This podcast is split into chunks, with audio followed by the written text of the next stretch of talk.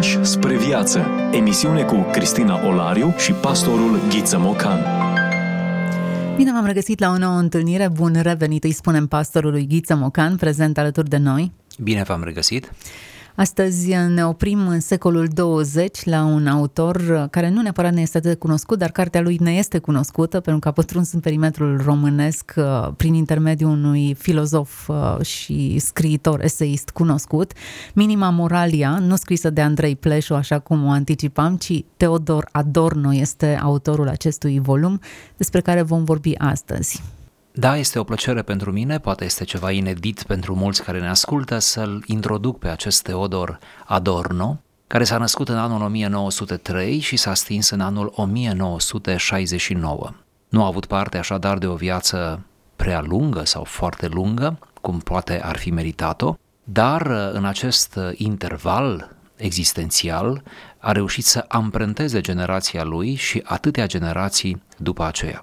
S-a născut la 11 septembrie 1903 și a trăit la Frankfurt am Main în primele trei decenii de viață și în ultimele două, deci în total vreo 50 de ani în același oraș.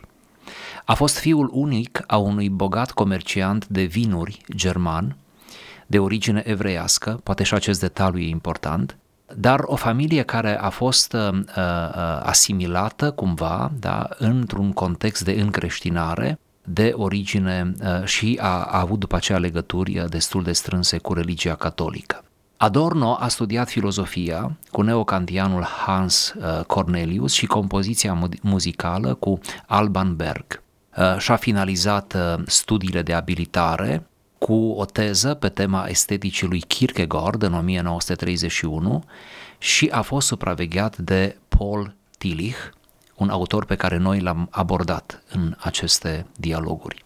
După primii doi ani ca profesor universitar, destul de apreciat sau din ce în ce mai cunoscut, a fost expulzat de naziști, să nu uităm originile sale evreiești, alături de alți profesori de aceeași origine și de asemenea de către cei care cumva înclinaseră spre stânga, pentru că Adorno a fost uh, uh, totuși un simpatizant al stângii, al socialismului. Câțiva ani mai târziu, uh, și-a transformat numele de familie a tatălui său în inițiala de mijloc și a adaptat astfel Adorno, așa cum este astăzi cunoscut. Ei bine, apucă drumul pribegiei, părăsește Germania în primăvara anului 1934 în timpul perioadei naziste locuiește la Oxford, New York și în sudul Californiei. Observați așadar cum ajunge în Anglia, apoi ajunge în Statele Unite. Acolo a scris mai multe cărți pentru care a devenit autor celebru mai târziu, uh, printre care Dialectica Iluminismului, Filosofia Noii Muzici, Personalitatea Autoritară și, cartea din care cităm noi astăzi, Minima Moralia. Se pare așadar că exilul Uh, i-a prins bine, cum atâtor mari gânditori le-a prins. Din acești ani provin criticele sale provocatoare la adresa culturii de masă și a industriei culturale. Întorcându-se la Frankfurt, în 1949, pentru a ocupa un post în cadrul Departamentului de Filosofie, Adorno s-a impus rapid ca un intelectual german de frunte și ca o figură centrală al Institutului de Cercetări Sociale. Înființat ca un centru independent de studii socialiste în 1923, acest institut, așadar, continua să se dezvolte, Adorno devine director al acestei, acestei instituții în anul 1958. Anii 1950 sunt iarăși productivi în ceea ce privește uh, uh, scrisul lui Adorno, de atunci provin în căutarea lui Wagner, o critică ideologică pe care acesta o aduce uh, acestui compozitor favorit al naziștilor, prisme, împotriva epistemologiei uh, și de asemenea uh, note asupra literaturii. Iată așadar scrieri de filozofie, dar abordări interesante ale unor subiecte stringente la vremea aceea în Germania și probabil în întreaga Europa apuseană. Conflictul și consolidarea au marcat ultimul deceniu din viața lui Adorno, spun biografii. Figură de prim rang în disputa pozitivismului din sociologia germană, Adorno a fost un autor cheie în dezbaterile privind restructurarea universităților germane și un fel de paratrăsnet atât pentru activiștii studenților, cât și pentru criticii lor de dreapta. Aceste controverse nu l-au împiedicat să publice numeroase volume de critică muzicală, alte două volume asupra literaturii, cărți despre Hegel, despre filozofia existențială, colecții de eseuri de sociologie și estetică. Dialectica negativă, opera magna a lui Adorno, care nu este în românește, este despre epistemologie și metafizică, a apărut în anul 1966. Ea a încununat într-un fel marea operă a filosofului. Teoria estetică, celălalt opus magnum, la care a lucrat de-a lungul anilor, 1960, a apărut abia în anul 1970, deci postum. El s-a stins în urma unui atac de cord la 6 august 1969, chiar înainte cu o lună de a împlini uh, 66 de ani. Iată o viață relativ scurtă, la modul cum se trăiește acum, dar uh, extrem de activă uh, pe toate planurile. Să nu uităm, înainte de a ne îndrepta spre carte, respectiv spre citat, că Adorno a fost în primul rând un muzicolog iar preocuparea lui uh, principală a fost mereu despre muzică, muzica clasică și acolo a lăsat o amprentă de neșters. Celelalte în zona de filozofie au fost de fapt uh, reflexii ale unei minți extrem de luminate și cultivate.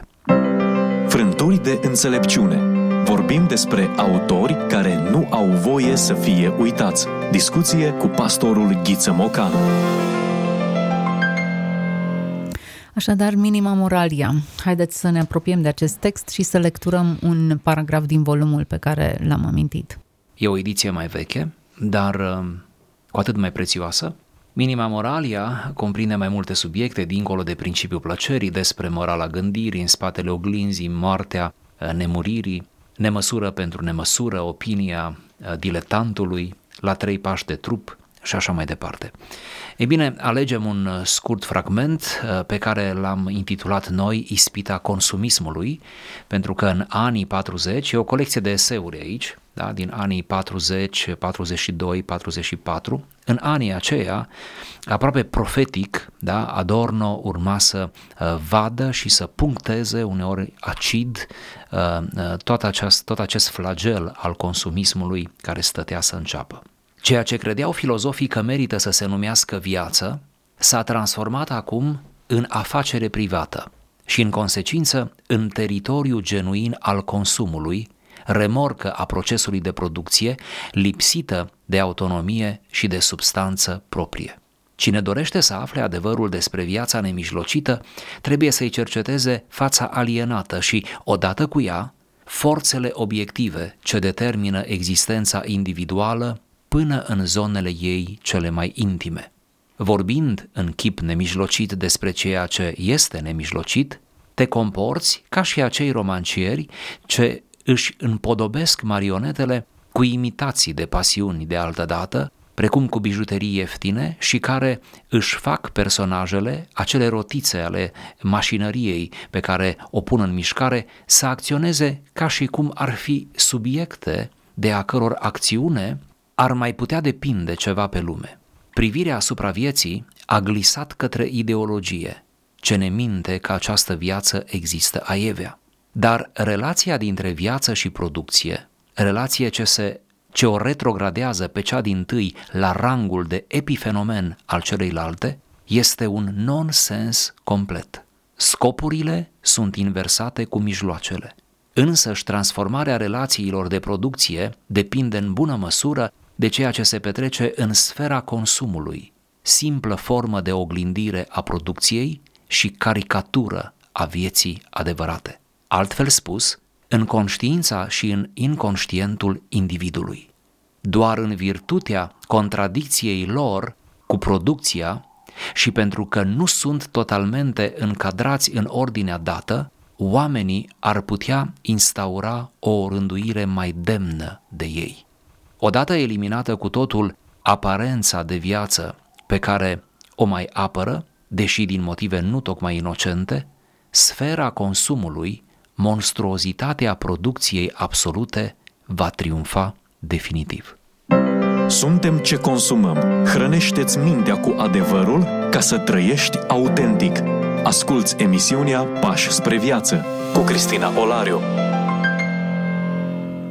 Ce scriere dacă ar fi să scrie în secolul 21 când uh, consumismul a îmbrăcat alte forme, când uh, dacă e ceva gratis, noi suntem produsul, oare cum ar suna scrierile sale în, în această perioadă? Probabil ar avea un blog cu foarte multe vizualizări sau probabil ar avea chiar un vlog dacă mă uit la tonul indignat și dezgustat față de tot ce înseamnă consumism, atunci nu știu ce forme ar fi îmbrăcat în ziua de astăzi când absolut totul se vinde.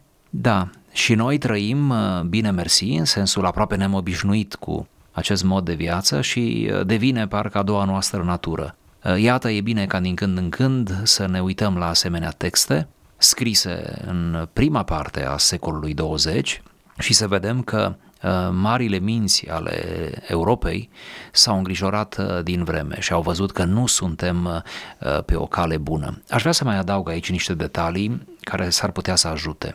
Acest autor, Teodor Adorno, el deplângea în textele lui, în această carte și nu numai, deplângea un fel de abdicare a aristocrației, decadența aristocrației clasice, și cumva ă, această nouă forță și foarte dubioasă din multe puncte de vedere care i-a, i-a luat locul, adică burghezia. Sunt ă, multe texte da, care înfierează burghezia arătând că societatea industrializată de fapt asta a produs. A produs oameni uh, iscusiți în ale businessului, în ale meșteșugurilor, care se îmbogățesc relativ repede și care nu știu să cheltuie acea avere Uh, nu știu să se comporte, care nu au în spate uh, un context oarecum favorabil și nici o educație care să se fi dezvoltat de la o generație la alta și care cad pur și simplu în istorie uh, plin de bani, de posibilități, de un oarecare respect, dar care de fapt nu înțeleg prea multe. Din potrivă, dau foarte multe rateuri. Și atunci burghezia a fost mereu o temă, să știți. Burghezia a fost o temă recurentă în modernitate pentru că este un fenomen. La ora actuală, cu atâta omogenizare și globalism, aproape că nici nu mai, nu mai observăm elementul acesta burghez. Dar e vorba de cineva care nu neapărat oportunist, deci nu neapărat, și să nu ne gândim la lucruri la lucruri incorrecte, neetice, ci pur și simplu pe forțe proprii, pe curajul lui, pe, meș- pe iscusința lui, cum ziceam, pe geniul lui, poate managerial, reușește să, să atingă da, o anumită poziție socială, economică, fără precedent în neamul lui. Da, să urmărim un fir roșu al acestui text. Relația dintre viață și afacere, viață și producție. De fapt, aici are loc reproșul pe care îl aduce consumismului. Viața nu mai este viață. Ea s-a transformat într-o afacere, ea este condiționată doar de producție și de consum. Iată un element profund antropologic. Adorno nu face altceva decât să sesizeze un uh, derapaj, a confunda viața cu producția, adică al confunda pe om cu ceea ce produce omul. Ori, autorul asta spune, mare atenție, omul este mai mult decât ceea ce produce. Și oricât de mult am apreciat geniul uman pentru foarte multe fapte de ispravă, omul va fi mereu mai mult decât mijloacele pe care le produce. Și mai adaugă el, scopurile sunt inversate cu mijloacele. Și ceea ce trebuia uh, de fapt să fie scop a devenit mijloc și invers, adică se produce un amestec, s-a, s-a, s-a întâmplat ceva, s-a întâmplat ceva în, în firescul vieții, zice Adorno, care s-ar putea să ne coste mai târziu. Adică atâta timp cât banii sunt un mijloc de a obține ceea ce trebuie și ai nevoie, e în regulă. Atâta timp cât ei devin scopul vieții tale, e o problemă, o problemă majoră este o cădere din demnitatea umană. Este un fel de, de, de amputare a propriului suflet și a năzuințelor celor mai înalte. E frumos că, cel puțin noi aici, în aceste dialoguri, aducem uneori argumente din partea celor care nu folosesc versete biblice, care nu vin cu un limbaj evanghelic, ci care pur și simplu au, au fost clar văzători în sensul foarte rațional al termenului. E mare lucru, zic eu, uh, să, să punctăm din când în când că în fiecare generație au fost câțiva martori laici, uh, nu neapărat creștini sau nu creștini militanți, care au văzut realitatea, care au spus adevărul, care s-au îngrijorat pentru noi și pentru toate generațiile care vor urma, plecând de la niște evidențe antropologice, sociologice, psihologice, profund culturale. Viața, spune Adorno, pare confundată cu ceea ce produce omul. Ori această formă de umanism este teribilă și ne va costa enorm. Indignarea lui Adorno este vizibilă în fiecare cuvânt pe care îl rostește. Vorbește despre mașinării și manipulare, despre păpușari care nu fac altceva decât să manevreze oameni care se lasă trași de sfori, antrenați într-un proces care confundă atât de mult viața încât ea devine o caricatură. E supărat tare Adorno. Ce poate fi mai plastic? Chiar așa, chiar așa. Acum, noi suntem oameni care trăim în mijlocul acestui curent și așa cum spuneați la început, ne-am obișnuit. Adică nu neapărat că validăm derapajul, nu uh, acceptăm alienarea, dar suntem conștienți că acesta este bazinul în care ne mișcăm facem slalom printre publicitate și lucruri care încearcă să ne vândă produse. Înțelegem că ceea ce este gratis, așa cum spuneam la început, proverbul uh, japonez, uh, nimic nu este gratis, până la urmă se plătește într-un anumit fel și există costuri care se revăd pe aici, pe acolo. Am înțeles care sunt condițiile, Ideea e, și cred că aici cred că ar trebui să fie dilema creștinului secolului 21, uh, ce sunt dispus să plătesc și pentru ce. În aceste vremuri, iată de libertate și de o bunăstare, cel puțin aparentă, ați trăi credința devine un imperativ uh, absolut, pentru că nu te mai poți salva decât prin credință, din lumea aceasta a bunurilor, a siguranței și a unei libertăți, cât de cât, nu? Pe care o încă o savurăm. Deci, uh, uh, paradoxal sau nu, mântuirea devine mai problematică în condiții de libertate și de bunăstare decât în alte condiții, de război, de uh, foamete, etc.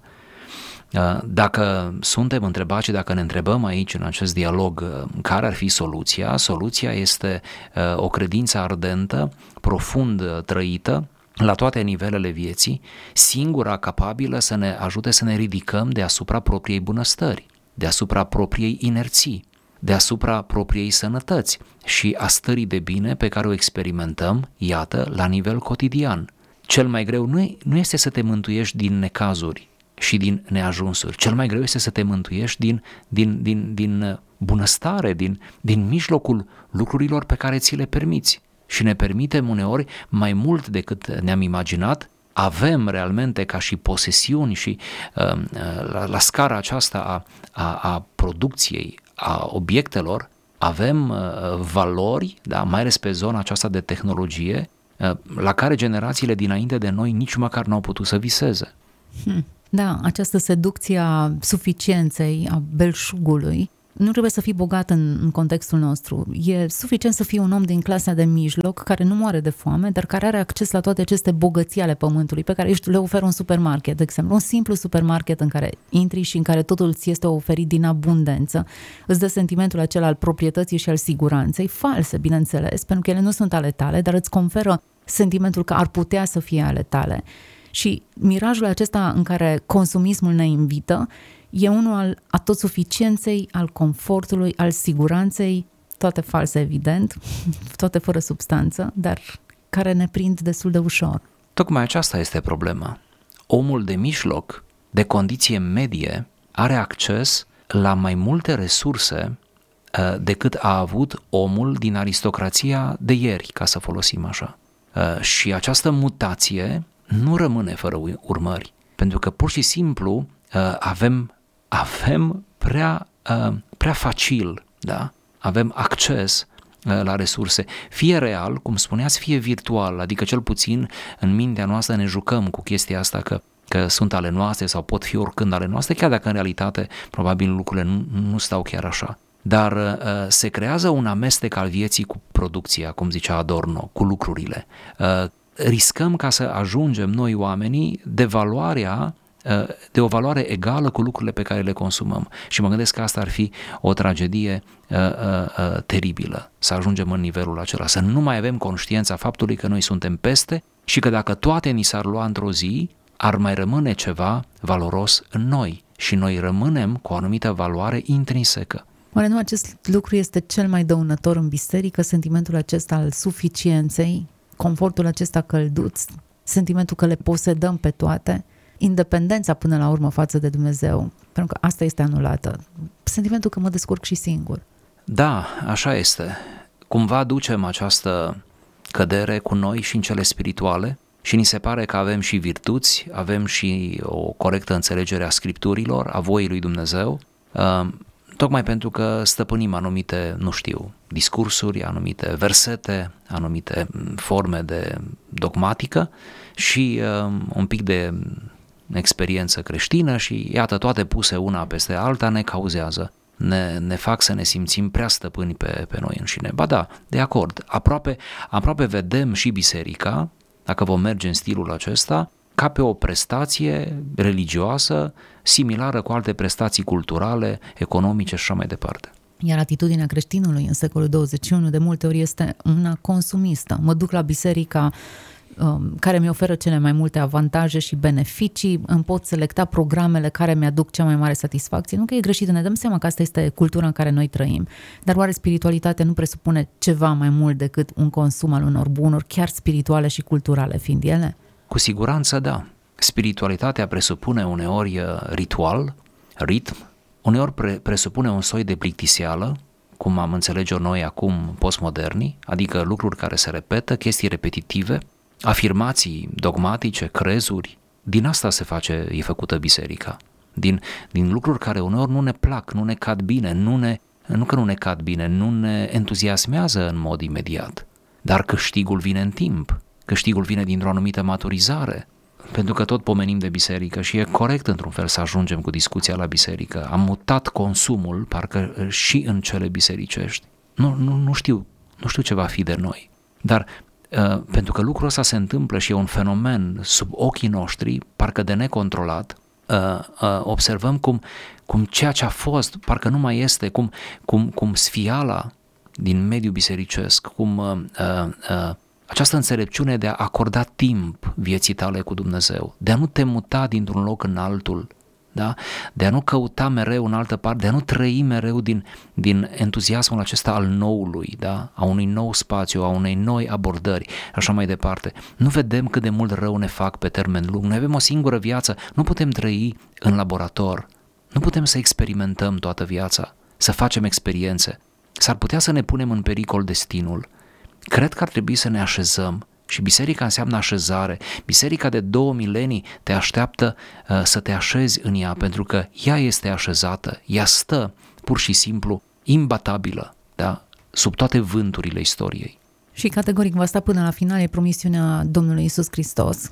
Însă trebuie să recunoaștem că biserica trece prin etape diferite, biserica persecutată, biserica în, în evul mediu, biserica care se scindează și parcurge anumite etape istorice care își pun amprenta cumva asupra evoluției ei. Am fi neînțelept să nu ne uităm la ce se întâmplă în jurul nostru și să ne dăm seama că răspunsul bisericii este unul influențat sau apăsat de ceea ce se întâmplă în cultura noastră. Lucrul asta ar trebui să ne pună pe gânduri și să ne determină să formulăm răspunsuri mai bune și să nu ne abandonăm mărturia și credința noastră și să nu luăm totul de-a gata. Evident, aceasta este lumea în care trăim, hai să fim altfel.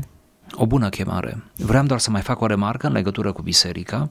Uh, trăim uh, vremuri nu tocmai confortabile din punct de vedere confesional. Fărâmițarea confesională cu care suntem contemporani este zăpăcitoare chiar și pentru spiritele tari.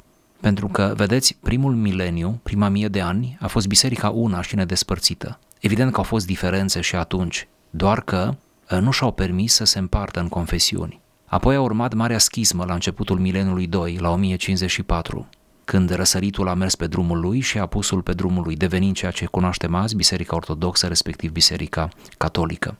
Ei bine, ca și cum n-a, n-a fost de ajuns, la mijlocul mileniului, da, cu începere, cel puțin ca o dată simbolică, 1517, când Martin Luther uh, pune acele teze, da, le țintuiește pe ușa catedralei de la Wittenberg, iată, în, în, în, începând cu, cu anul acela, cu mijlocul mileniului, da? Și până la noi, am intrat deja în mileniul 3, uh, fărâmițarea este de neoprit, mai ales în spațiul generat de reformă. Să nu ne facem că nu observăm asta. Ori noi ne aflăm confesional, noi doi, într-un spațiu generat de reformă, de protestantismul clasic, de care ne-am desprins, creând ceea ce se numește neoprotestantism și sigur având ca și element definitoriu botezul la adulți. Nu intrăm în discuții dogmatice.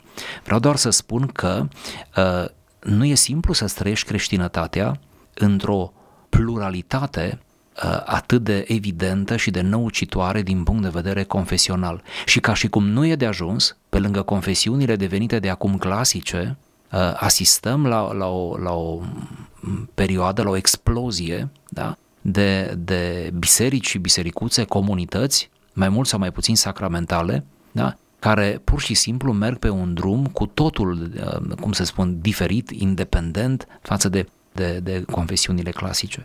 Nu vreau să descurajez pe nimeni, vreau doar să fim realiști. Ori într-un asemenea context um, uh, devine deja dificil să te așezi frumos, corect pe tema credinței. Dar să luăm asta ca o provocare și fiecare dintre noi chiar să-și găsească locul și aș accentua mai mult, să rămână în locul în care și l-a găsit, să construiască acolo. Nu când dă de greu acea comunitate sau el însuși sau raporturile dintre ei uh, să abandoneze. Pentru că, pentru că atunci unde vom ajunge? Repet ceea ce spuneam, uh, nu putem trăi toată viața în, în laborator. Când devine mai interesantă discuția noastră, trebuie să o încheiem. Discuția aceasta e una pe care s-ar merita să o purtăm într-un context mai larg. Hristos are o singură rugăciune pentru ucenicii lui, să fie una, după cum El și Tatăl sunt una. Interesant cum această rugăciune ca un fir roșu străbate viacurile și ne dăm seama că aceasta este miza. Aici se vede divinitatea lui Hristos și puterea bisericii, forța ei, tocmai în unitate, Poate tocmai de aceea acesta este punctul care este lovit cel mai mult, atacat cel mai mult. Dacă noi am reușit să ne unim în lucrurile care ne leagă, ne țin împreună, jertfa Domnului Isus, adevărurile mari, doctrinele de bază, dacă ne-am certat mai puțin, dacă ne-am îngăduit mai mult, dacă ne-am respectat mai mult, dacă acest dacă poate fi continuat în multe alte ipostaze, am împlinit această rugăciune a Mântuitorului, iar străbate viacurile ca un fir roșu. Dar e momentul să încheiem discuția noastră și lăsăm concluziile ascultătorilor noștri. Le promitem că vom avea o altă discuție tot pe marginea aceluiași autor într-o încercare de a descoperi scritori vechi, dar care merită să fie aduși în discuție. Minima Moralia este volumul despre care noi am vorbit. Teodor Adorno este autorul acestui volum. Vă las cu gânduri bune și cu dorința ca aceste lecturi să vă inspire și să ne facă pe toți mai buni. Ați ascultat emisiunea Pași spre viață cu Cristina Olariu și pastorul Ghiță Mocan.